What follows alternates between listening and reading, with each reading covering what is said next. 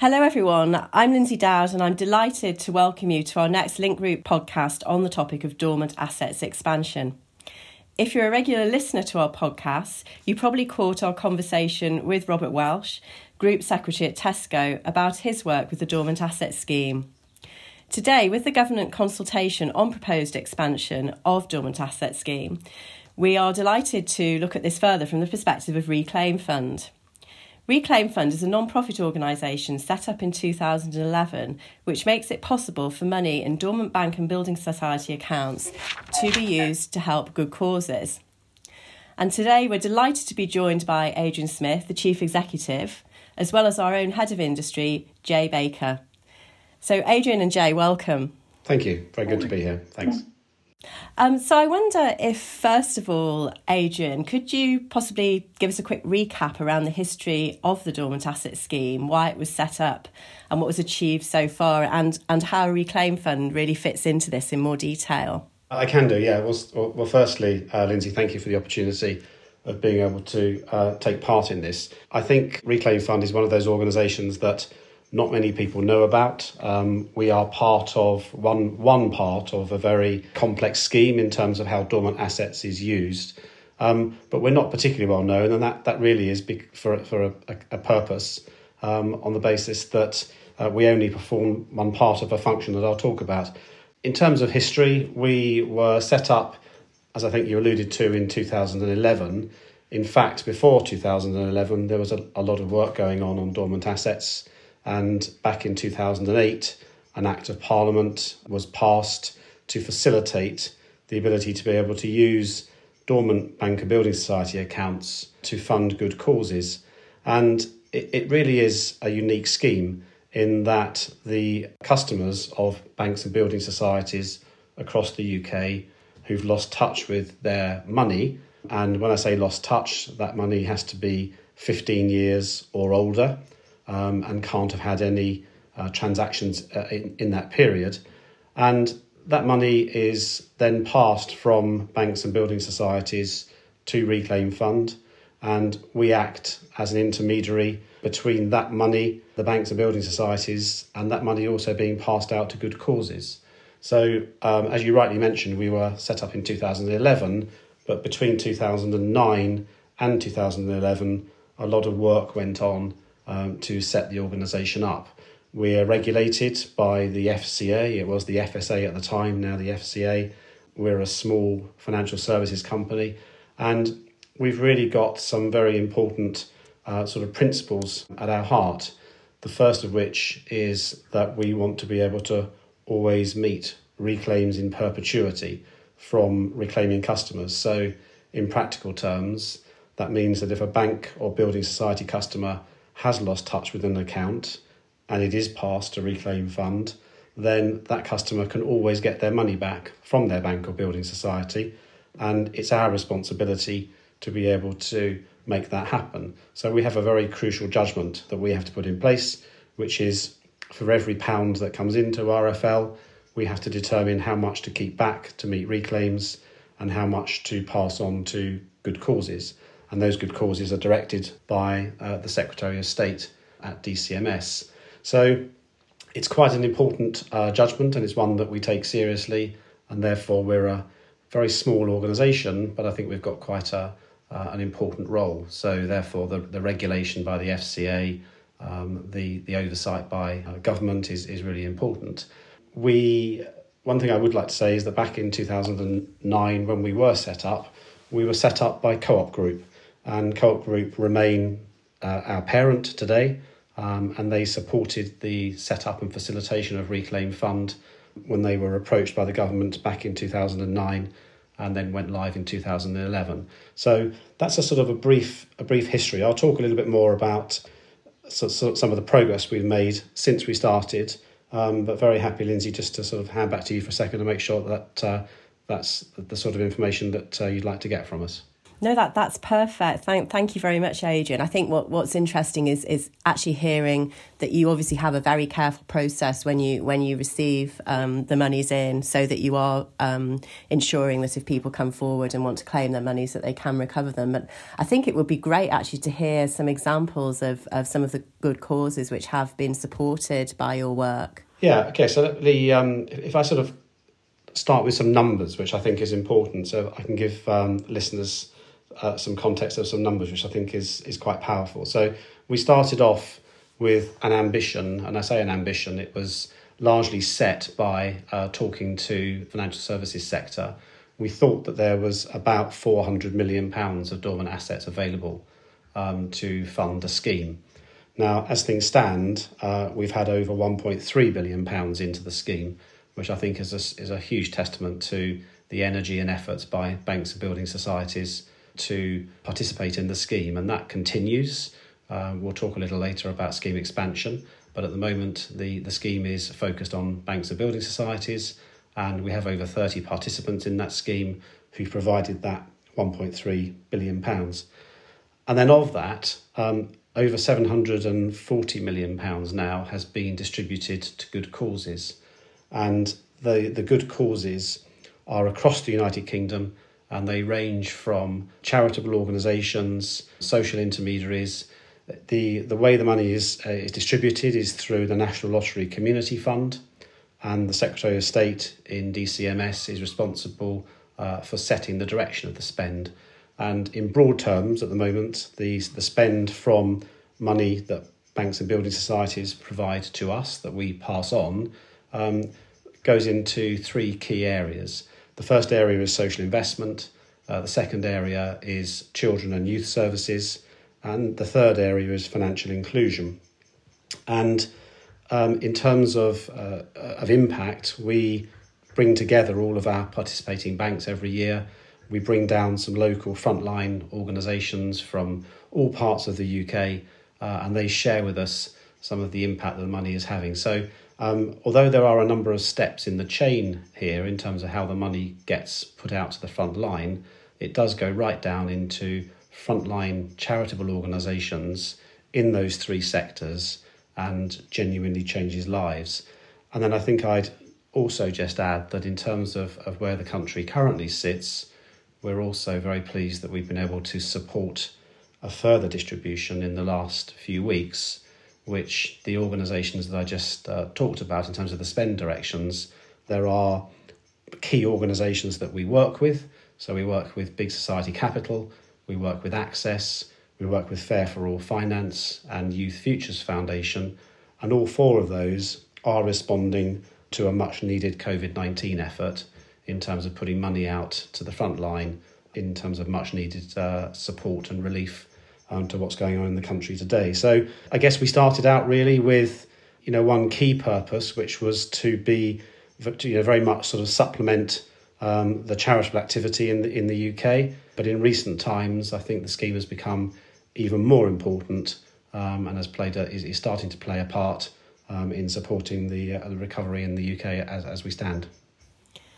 Thank you, Adrian. That's absolutely phenomenal. Actually, to, to the figures that you've mentioned, um, I'm I'm quite blown away. Um, and absolutely right. I think your work has been invaluable, particularly in the recent times. Uh, we, we we know that there's been a huge need, um, particularly from social, financial inclusion, and children sectors. All of your sectors with the COVID challenges.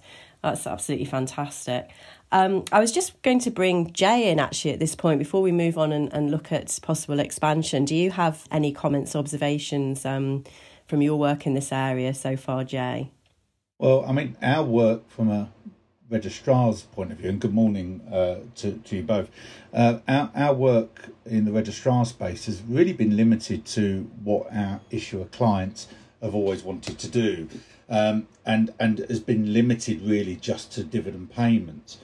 Um, what the Dormant Asset Scheme and the Reclaim Fund have demonstrated over the last 10 years or so is that there, there is a great value in being able to look at what the what dormant assets are available and certainly have achieved a great deal in the banking and building sites world uh, and putting those funds out for good causes uh, which is why the expansion uh, of, of the scheme is, is being considered uh, to bring in other fields.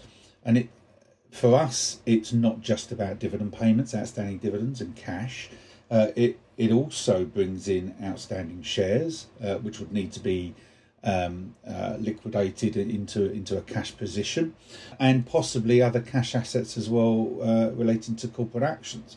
So we're going from a position of you know the the amazing 1.3 billion available through the banks and building society scheme to a, a an enormous figure uh, which which is currently unknown in in our world, but but certainly into the hundreds and hundreds of millions um, being available just from from uh, corporate issuers, uh, and then of course there there are, there are other players as well, whether they're pensions or or, or or in the insurance field. So the expanded scheme is, I think, going to be for a society product is going to be uh, a, a wonderful addition in the coming years. We have some challenges around that, though. Uh, we we we uh, we need to consider definition of dormancy, um, and and that uh, is something that is ongoing at the moment as part of the consultation process. And we're working with our partners and stakeholders and uh, other interested parties on, on defining that. But from a from a reclaim fund perspective, we're excited uh, about what can be achieved in the future. Uh, and I think what Adrian has pointed out is what can be achieved in actually a relatively short period of time is, as you say, and using your words, phenomenal. Thank you, um, Adrian. Could I ask you to talk a little bit more, just just uh, picking up on some of the points Jay made there about uh, what we might expect to see um, from the proposed expansion, next steps. Yes, of course. Um, I mean, I think the. I mean, thank you, Jay, for those those comments. I think they're they're very valid. We have been on the journey with the sector that you work in in terms of we've, we've sort of taken part in lots of roundtable meetings, technical working groups, and I think Jay makes a good point. It, it, it is it is not without its challenge, but we faced those challenges back in 2009 and 10 with banks, where we sat down for the first time and we, cut, we, we took a sort of very collaborative approach and we worked through some of the challenges that we faced and we ended up forming the organisation. So I think that we've got a really good start point. Um, I think we've got a very strong foundation in RFL, and a lot of what we do can be transferred into new asset classes. And as well as looking at the, the areas that Jay talked about, you may be aware also that we uh, there are other work streams. So we're looking at insurance uh, and pensions, and also looking at wealth management. So there are lots of other unclaimed assets that have been identified that are potentially being consulted on for inclusion in an expanded scheme. Um, so we, I, I, guess, what we try and bring to this is our experience of working with the current uh, Bank and Building Society scheme. We think it is scalable. Um, it does have, as I said, some some challenges, but we believe we can we can work really constructively to overcome those. So so I think you know Jay's absolutely right. There are still multiples of millions of pounds of, of dormant assets that we believe are out there that could be in scope and I think it's well worth the collective effort of all of us to expand the scheme and, and you know take take 1.3 billion pounds to you know goodness knows what number we could get to if we all work together to try and achieve this. Absolutely. I mean, I think you, you mentioned it there. For me, I think pension schemes has to be a big untapped area, really, with, with unclaimed pensions and lapsing pensions. That, that's that's that's definitely got to be um, be uh, one of the top of the list. I think.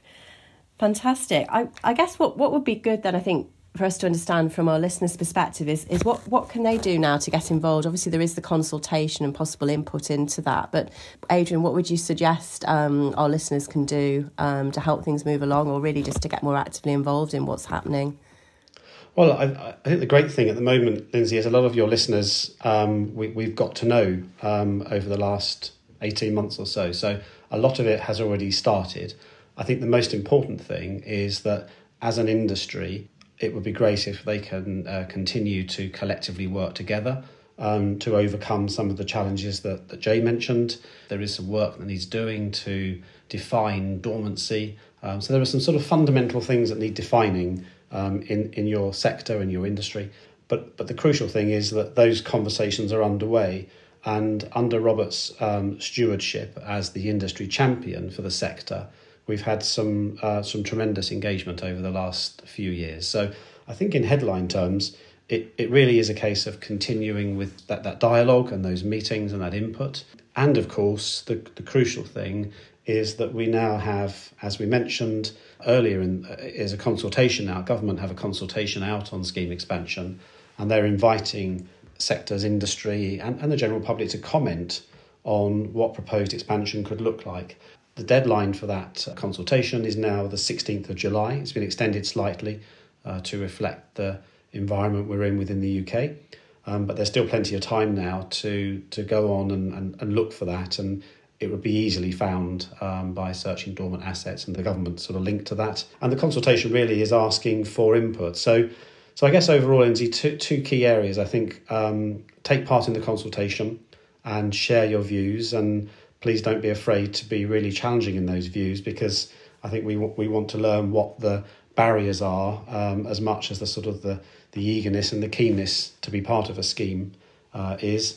And then the second thing is that we're very committed to continuing to work with your sector uh, and industry to support in any way we can um, to, to get the expanded scheme off the ground as soon as we can. Thank you. And, and Jay, do you have any final thoughts to share?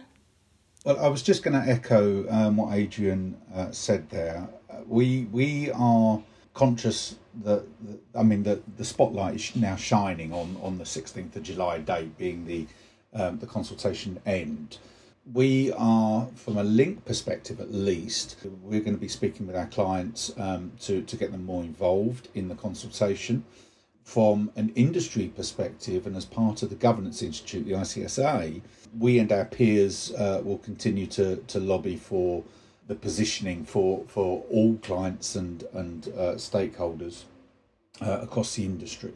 Um, so there's, there's a terrible amount of work that, that, that continues. In addition to that, internally, um, we are setting plans uh, aside now to to bring in new procedure and process that will help actually drive uh, the the uh, collection of unclaimed assets in a more efficient manner for the future. Because one thing we will know for sure is once the expansion happens, it won't be a one hit wonder. Uh, it will be a rolling program annually, probably, uh, of collecting dormant assets over a 12 or 15 year uh, dormancy period, whatever is settled upon. Um, so we need that process and procedure in place, and we're working hard to get that in place now to ensure that that uh, the the industry is ready and fully supported and committed to to the scheme. Uh, and whilst some companies uh, will take the view that that it's a voluntary arrangement, others will take the view that they want to be part of the wider society and uh, and uh, and the ethical benefits that, that the scheme bring. So we need to stand ready to to support them too. So from from our perspective, we're working closely within industry and with the DCMS and and and uh, today with the Reclaim Fund in bringing this uh, to the attention of all of our listeners, uh, and that's going to follow uh, be followed with uh, some some other updates uh, over the coming weeks. So the next few weeks, running up to the 16th of July, are going to be quite exciting in terms of dormant assets, Reclaim Fund, Uh, reunification, uh, and what else can be achieved. So uh, it's more a case of watch this space. Thank you, Jay. And I'd, I'd especially like to thank our, our external speaker today, Adrian Smith of Reclaim Fund. Thank you, Adrian. I think it's a fantastic positive story that we've heard today. Um, being able to use dormant assets for incredibly good, valuable causes. Um, if you have any questions, listeners, please do get in touch with us. Otherwise, don't forget the deadline on the 16th of July for the close of the government consultation. And Thank you very much. Keep safe and tune in again soon.